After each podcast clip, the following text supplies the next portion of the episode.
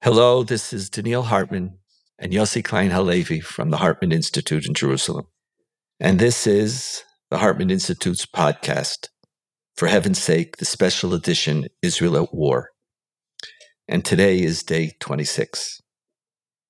And today, our theme is the sword of Damocles, the threat that hovers above us because that's really what most of us are feeling right now. There was a threat, or rather, the actualized danger, the horror of day one. There was the air campaigns. And then we moved into Gaza. And for the first few days, it was okay. And now, as the deaths begin to mount, and as all of us know too many people directly or are connected to too many people who have children and husbands and wives and brothers and sisters. That sword, the awareness that death is around the corner, and the price of this campaign is in everybody's mind. It's not that as Israelis, we don't have the will to go into Gaza. As Yossi has been speaking, and and as the deep, in many ways, existential reality that was created by the massacre is a sense of Ein Brera, we have no choice. But that no choice is now meeting a price. And you just talk to people, and everybody's talking about it. I don't know about you, Yossi. I felt it very powerfully yesterday when the army spokesman said there are heavy battles, severe battles uh, being waged in Gaza. Now, we Israelis, we already know that there are codes and they never announce casualties until every family is notified. But we know there's a code. And like there was a collective holding of breath. And then it got even worse when he said, and there will be a price. And then the clock is ticking. What's going to be the number? And then by the evening, it was two, but we knew that it wasn't going to be two. And by this morning, it's another 10, 12 people in that one battle. And, um, you know, you're just waiting to hear who who, who, who do we know? And just two days ago, a beloved teacher in our school, Yinon Fleischman, a beautiful soul, was killed in the northern border. And there's a sense of inevitability. We are vulnerable, our children, our families. And I sense that in a certain way, we have shifted from the horrors of October 7th. Not that we forgot them, we're never going to forget them. October 7th is a day in Jewish history, which we're going to remember and mourn. But existentially, something else is now part of the Israeli consciousness. It's not just the mourning, it's not just the conviction that we cannot allow Hamas to be there.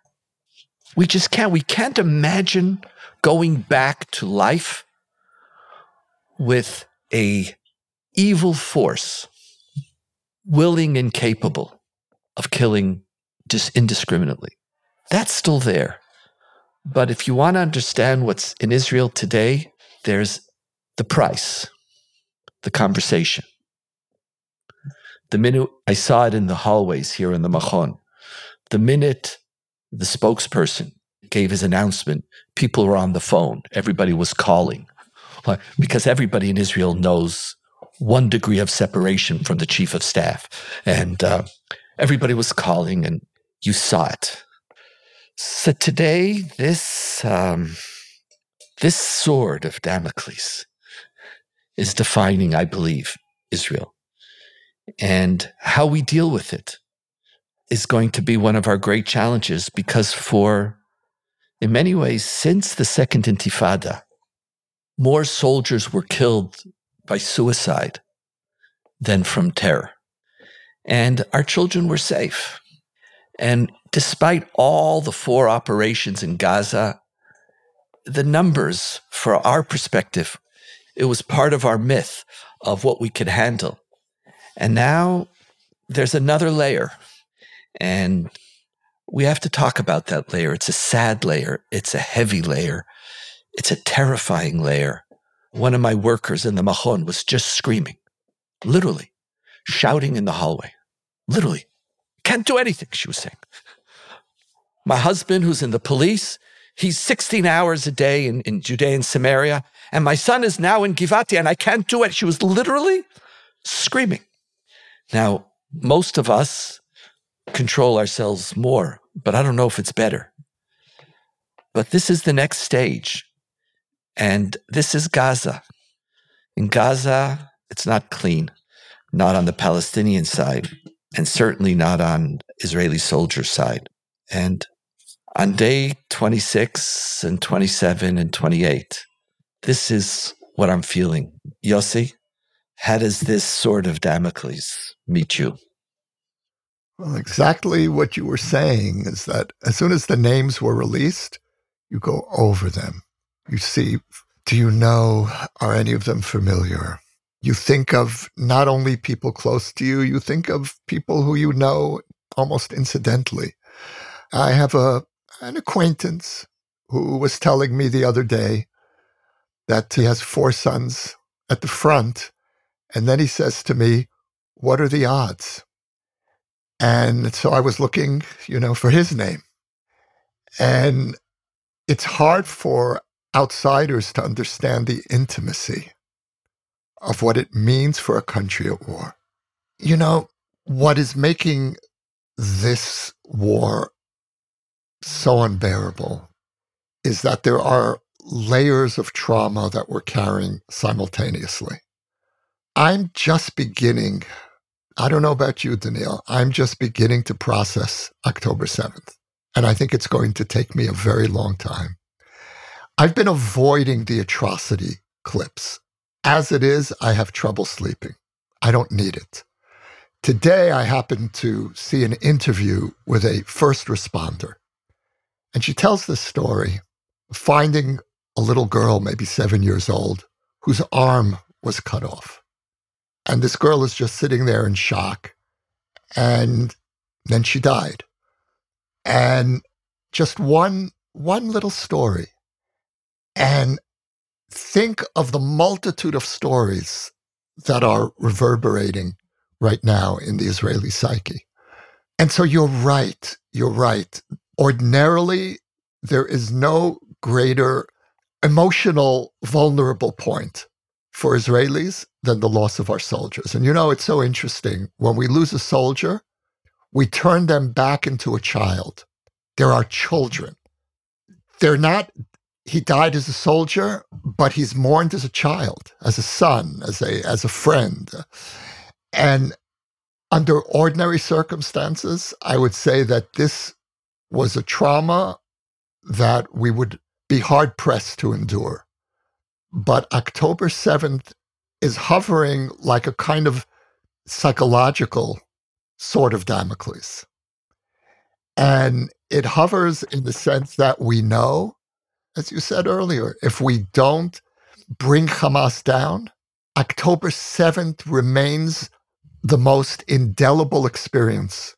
And the message that we communicate to the Middle East is we don't have it in us anymore to survive in this region. And I think that that's very deep right now in the Israeli psyche. You know, 70% of Israelis in, in a recent poll said that they want the army to fight until victory. Now, everyone knows what that means. We all understand the price. And so I think that this time it's different. It's not that the mourning isn't going to be the same. But to start a war the way we have, with a thousand civilian mutilations, that's going to change the way we relate to everything. And I, I sense it's going to expand our capacity for the kinds of losses that in the past would be intolerable. I'm not as sure, Yossi. I hear you. And I hear the people that you're giving voice to because I hear those voices too. I just think this is going to be a really hard war for us. It's a hard war for Jews around the world, and we're for very, very different reasons. And we're going to have to talk also in depth why it's so hard for world Jewry too, and what they're experiencing and the traumas that they're experiencing. But one of the great successes, and I think you mentioned this in one of our previous sessions, Israel is a country where feelings and hope are much more a part of our culture. Chief of Staff Rafael Eitan, who was the chief of staff during the war in Lebanon, first war in Lebanon, used to famously say that we cannot educate our children to hope for peace because it weakens us. We have to train them that you will always live by your sword. That was his Torah. And I remember, I remember my father's disdain. I remember him saying, that's not who we are. I, I was too young uh, to have an opinion. I was old enough to go to war, but too young to have an opinion, um, which is an interesting distinction, by the kind way. Kind of sums um, up the history of war. the history of war. But Israelis, it's not the hope for peace that's changed us. Second Intifada buried that. It was maybe the taking for granted of normalcy. The last 15 years have been glorious, relatively painless in comparing to different moments in Israel and the Jewish people's well, history. Well, put it this way in any other society, the last 15 years would have been considered traumatic. Traumatic, but, but for relative Jews and to Israelis, our history, like we got, like we uh, handled it's, this. It's been a know? golden era. yeah, we built, uh, um, unless you're in uh, Sderot and the settlements around Gaza, but all the rest of us, you know, we had a minute and a half to get to a bomb shelter. That's a good life, you know. It's uh, like talk anyway. Enough with the black humor, but we've become softer, and I love that softness that we've experienced. There's a softness, there's aspirations, there's materialism, beautiful material. I don't mean negative, beautiful materialism. There's a positivity about life. We're a happy people. We were a happy people. We were a happy people. I, I wouldn't want to look at next year's UN Happiness Index and see where we're positioned. And uh, it's interesting. I did see a poll. You know, we're all quoting polls, and every one of us sees the poll, which has a statistic that we're interested. I, there was once a pollster who told me, "What's the results that you're looking for? you know, tell me so that I could produce them for you." But where Israelis were more optimistic about the future after the war in Gaza started.